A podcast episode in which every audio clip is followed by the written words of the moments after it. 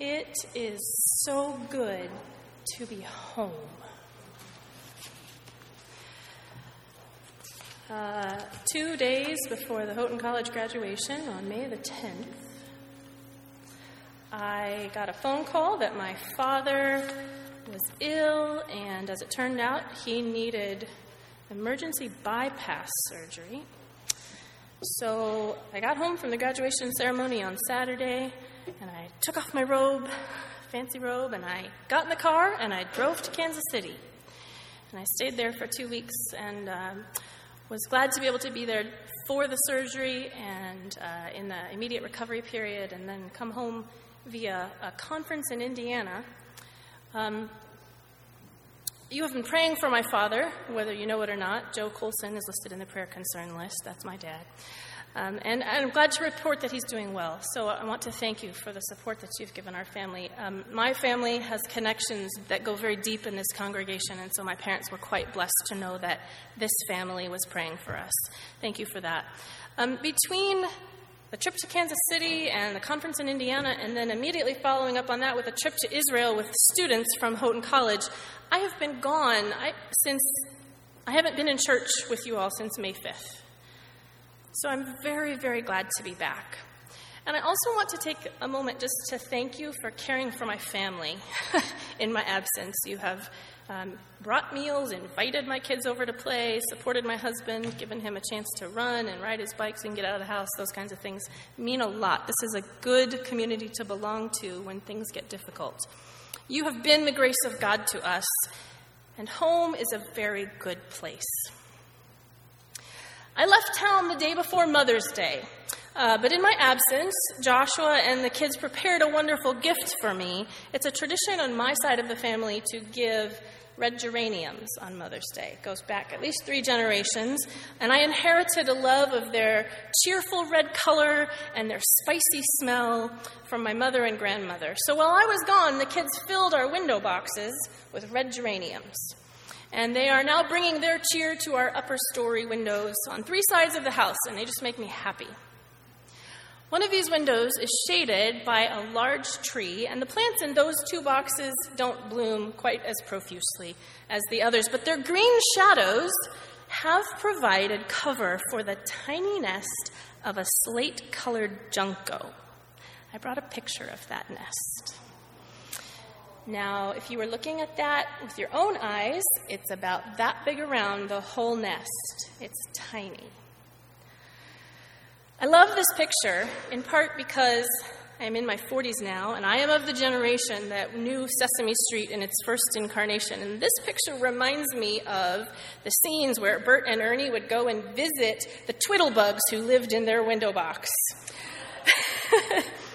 but um, the, one day, it was just dirt and geraniums, and the next day, there was a little well dug, and it was lined with grass.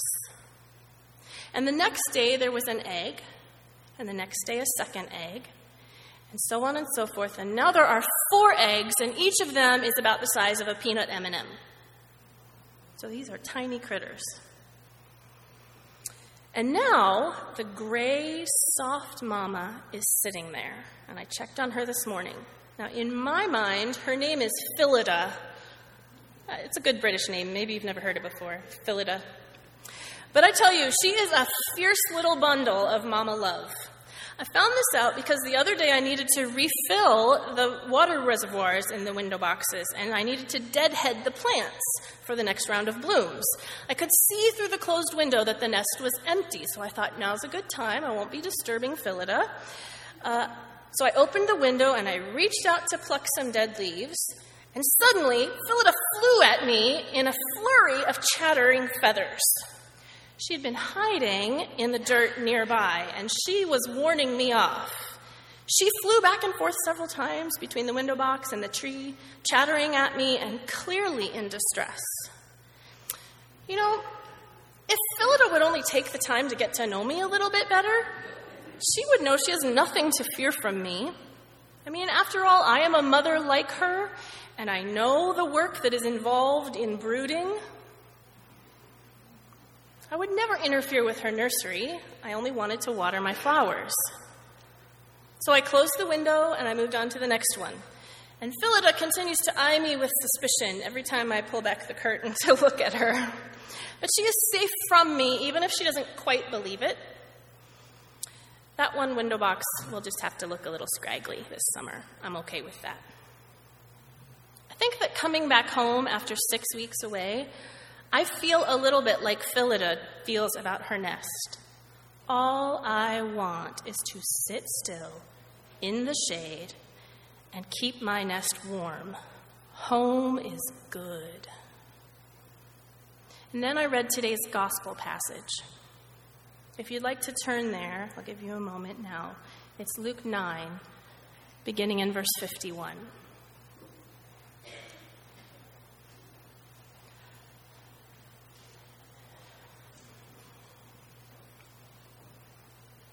Luke 9, verse 51 and following.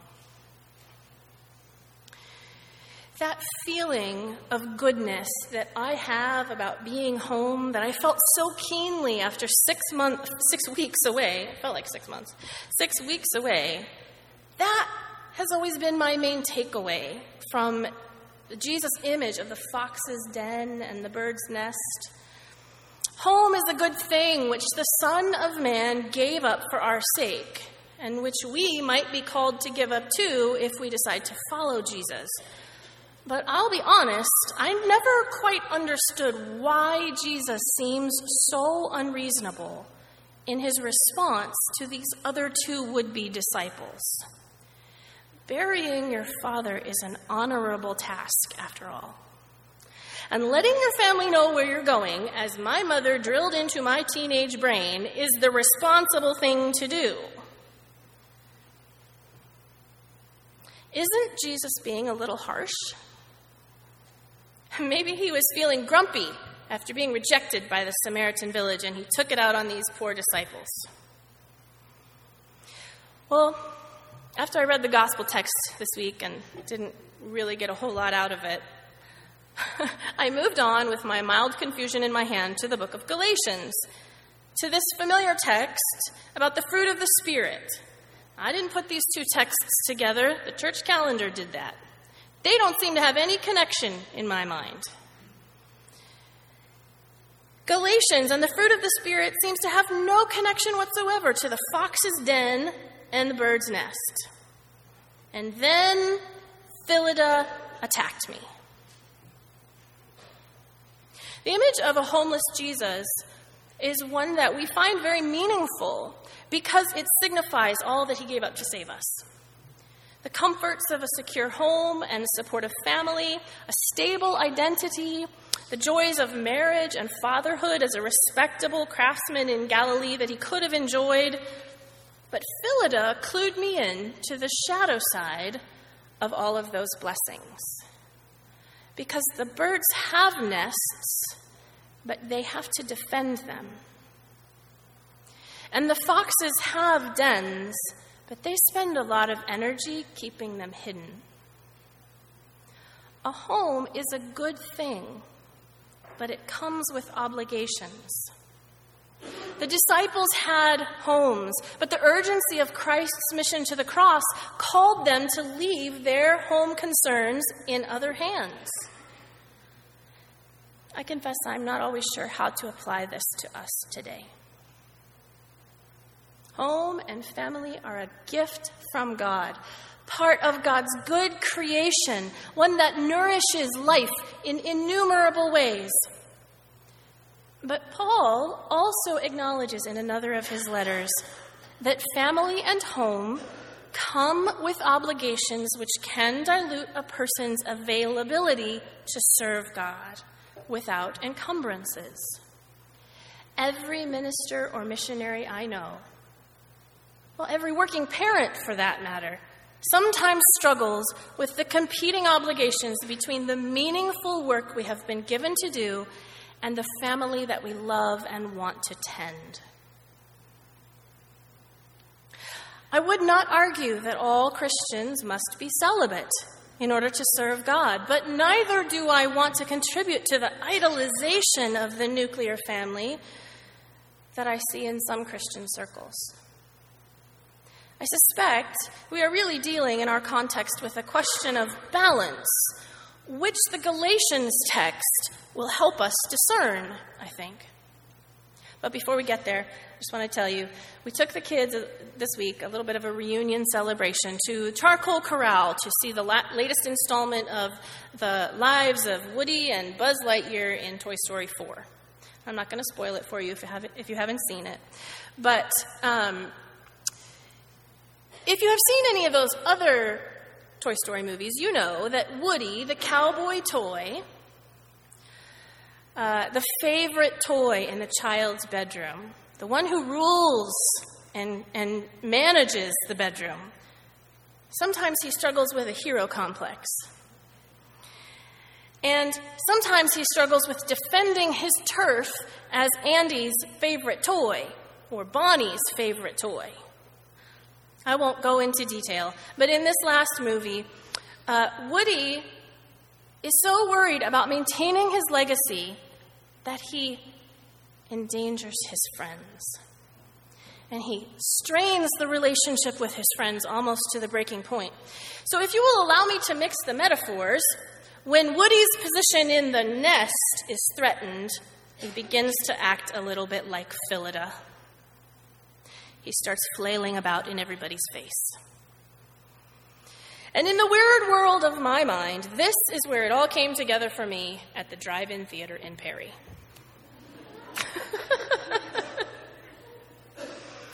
in Galatians, Paul was addressing congregations that were being torn apart by competing visions of Christian identity. Did the Gentile converts need to be circumcised like their Jewish brothers were? Paul's answer in this letter was an adamant no. He insisted that circumcision would lead the Galatians to put on again the yoke of slavery when they had already been set free by the work of Christ in his death and resurrection. Instead of being led by the flesh, which can only be governed by the constraints of law, believers in Christ have been set free to be led by the Holy Spirit one faction among the Galatians were essentially arguing that Jesus' new covenant was insufficient, after all, to produce holiness in God's children, that the law was still the only reliable path to righteousness. Their hand was on the plow, but they were looking back to the old ways, wanting to bind everyone to their inherited obligations. They were, if you will, defending the nest of Jewish identity by trying to insist that everyone follow their ways. Paul would not allow this. He had experienced the freedom of following the Spirit out of the bondage of his defensiveness and legalism. And so he exhorted the Gal- Galatians to stand firm in their freedom. Despite the impression that some have given about the sacrifices we make in following Christ, it is not heroic endurance or stoic detachment from others that keeps us at the plow. Rather, it is the Holy Spirit and the work that He accomplishes in us. The Spirit grown fruit of love, joy, peace, patience or forbearance, kindness, goodness or generosity, faithfulness, gentleness, and self control. These are what keep us free and keep us standing firm in our freedom and steadfast in our duty. How many times have you seen someone give up on God because of God's people? Let me explain what I mean. Yes, the body of Christ is answerable for the myriad aggressions committed and covered up in the name of Jesus Christ. But that's not what I'm talking about this morning. Have a falling out with someone at church? There's another one down the road. Don't like the way an institution is going? Get out or disengage at the very least. You don't agree with our position statement. Maybe you'd be comfortable somewhere else. And so we part ways and we tear one another down in whatever conversation we have the opportunity to do so. And we defend it all in the pious guise of maintaining my personal integrity. We have all seen these painful situations. Well, at least before we moved here.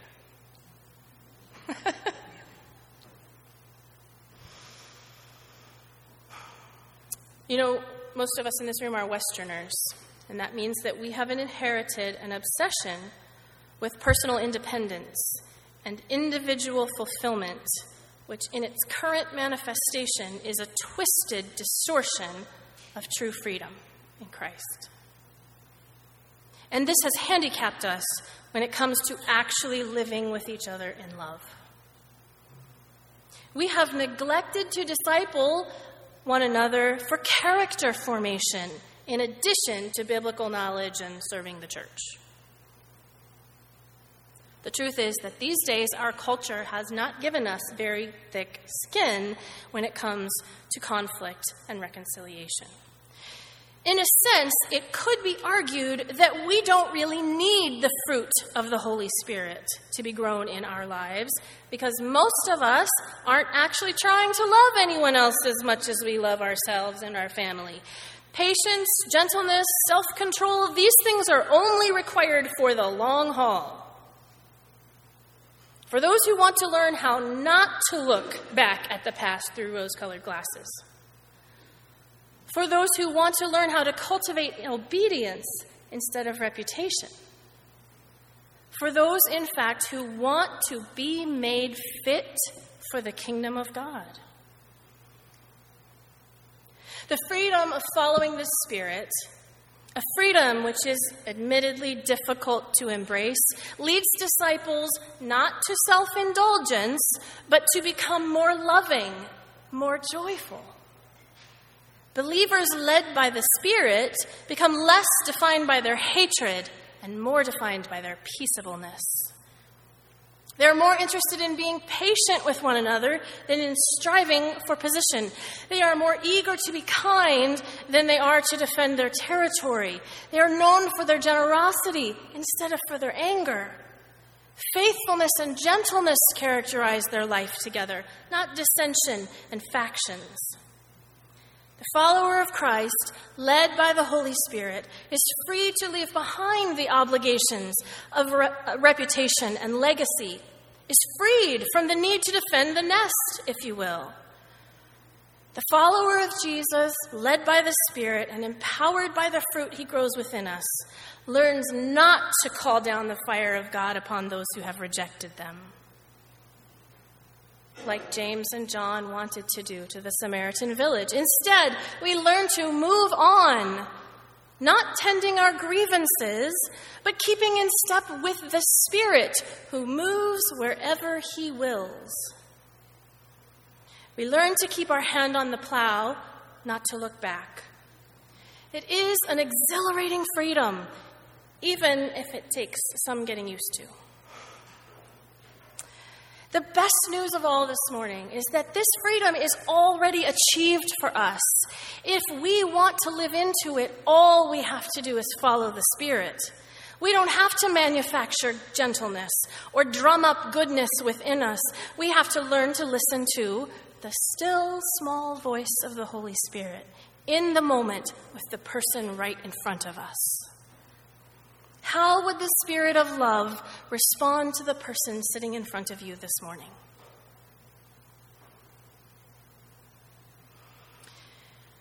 Before I wind this down, I'd like to share with you a bit of how this has been playing out in my life recently. Sometimes in very big, dramatic ways, and sometimes in sort of small, quiet ones. Uh, warning the following statement is an understatement. You might not know about me that I sometimes have very strong opinions about certain things.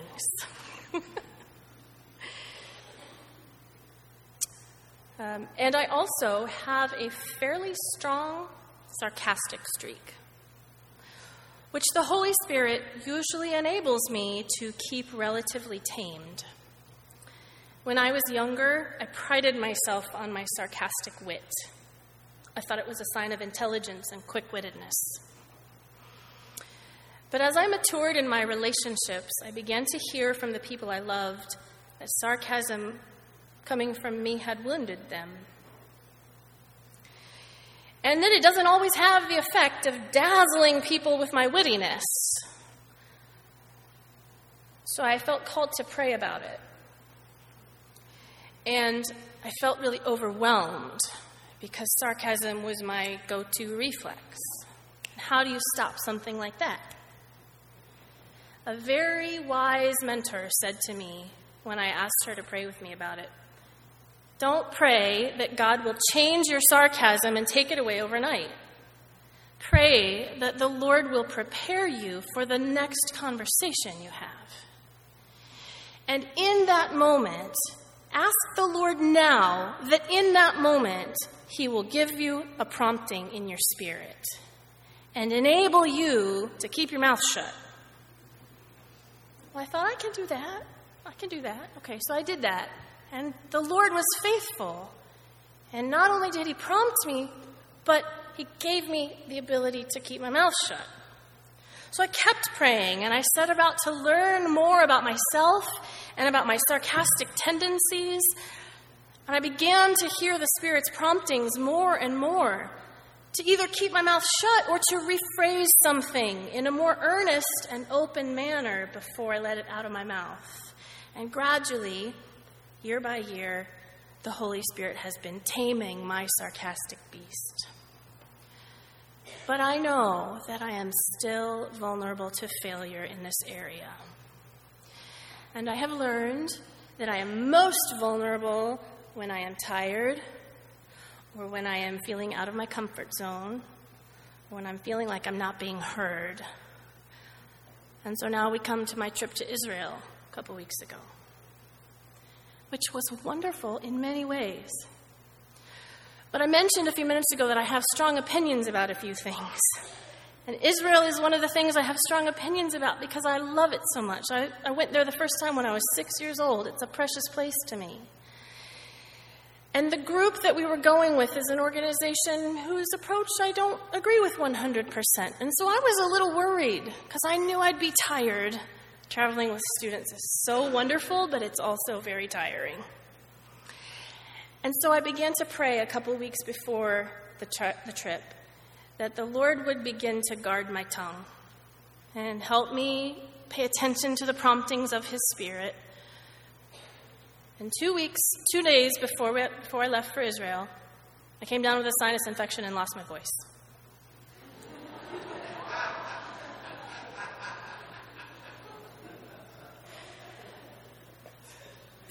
And for six days of the eight day trip, I couldn't talk.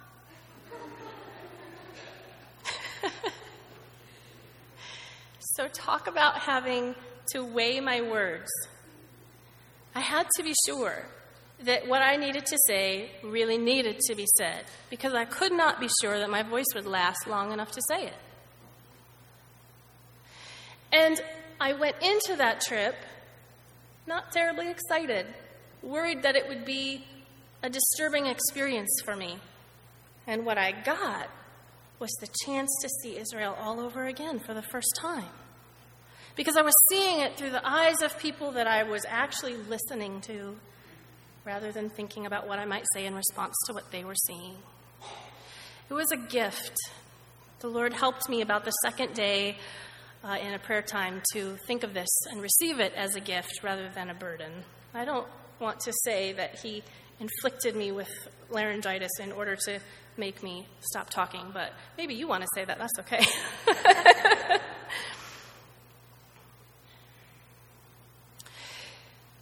sometimes the prompting of the Spirit is big like that and dramatic, and sometimes it's small and quiet in our spirit.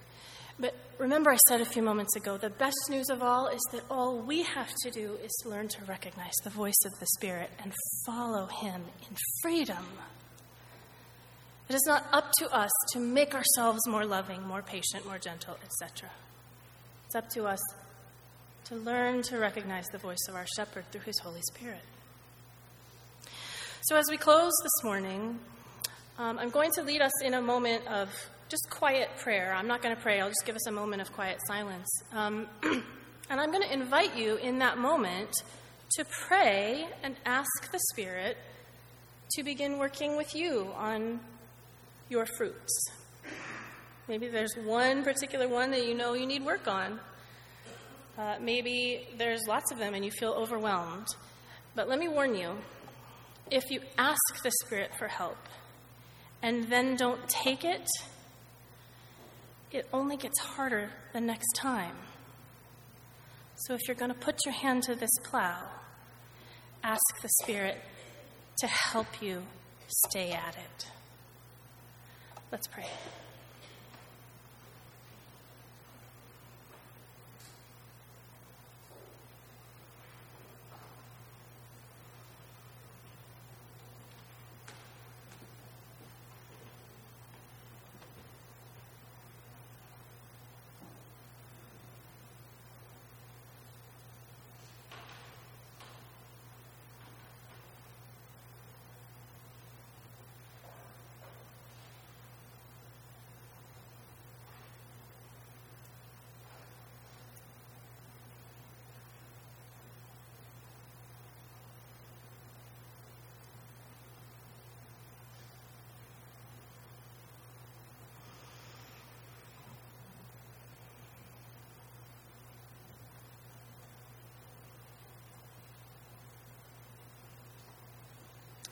Thank you, Lord Jesus, for seeing more in your creation than we see in ourselves. Give us the courage to follow you and the desire to be led by your Spirit. In Jesus' name, amen.